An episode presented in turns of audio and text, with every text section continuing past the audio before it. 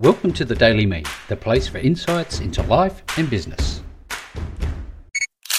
Hello there, and welcome back to the Daily Me Show. It's Rick Nusky. Hope you're doing well. It's great to be with you once again. Now, on today's call, I just wanted to talk about um, podcasting in terms of uh, content creation and relationship building because at the end of the day, um, as a business owner, we need a way to be able to educate our target audience with content that is going to be useful for them, practical for them, educational for them, so that it leads them to make a decision that may ultimately end up in engaging your business uh, products or services. Now, how do you do that? Well, it doesn't happen by chance, just like any other thing with podcasting. Content, content, content It's about consistency.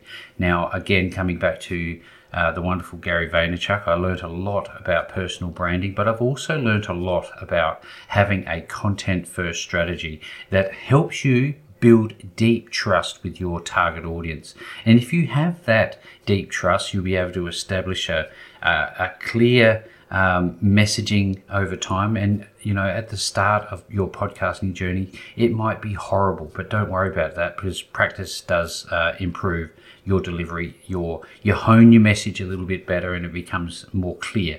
And that purpose, that mission and the promise that you are ultimately sharing with your target audience, that's going to separate your podcast from anyone else in your niche. So if you want to um, position yourself as a preeminent authority in your niche, then you need to be consistently providing educational content. And it's education first. It's not about making sales, it's educating, it's awareness, because oftentimes people won't even know that they have an issue. Uh, and if you can define that problem for them through your podcast, you'll be one step ahead of the rest. Now, if you become so good at this, so consistent at creating that content that's relevant and timely for your audience, you are definitely going to become the obvious choice over all others. And then prior to all this, you need to think about who you're talking to.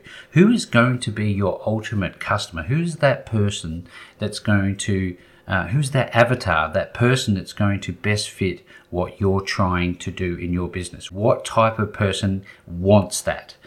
If you find out who your best customers are and, they, and you uncover the biggest fears that they have, their problems and their goals and their desires. And you, through your podcast, help them understand as much as possible about the problem they're facing and you help define it.